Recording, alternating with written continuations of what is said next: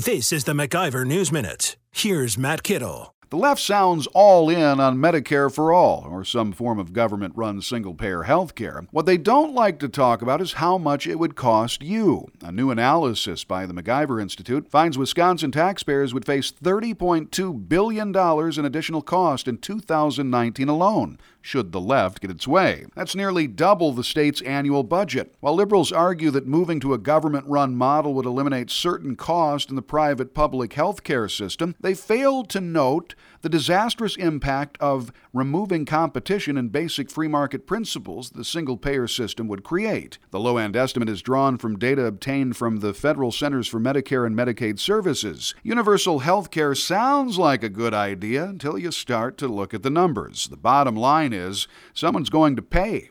That someone is probably you. For the MacIver News Minute, I'm Matt Kittle. For more free market news, log on to MacIverInstitute.com.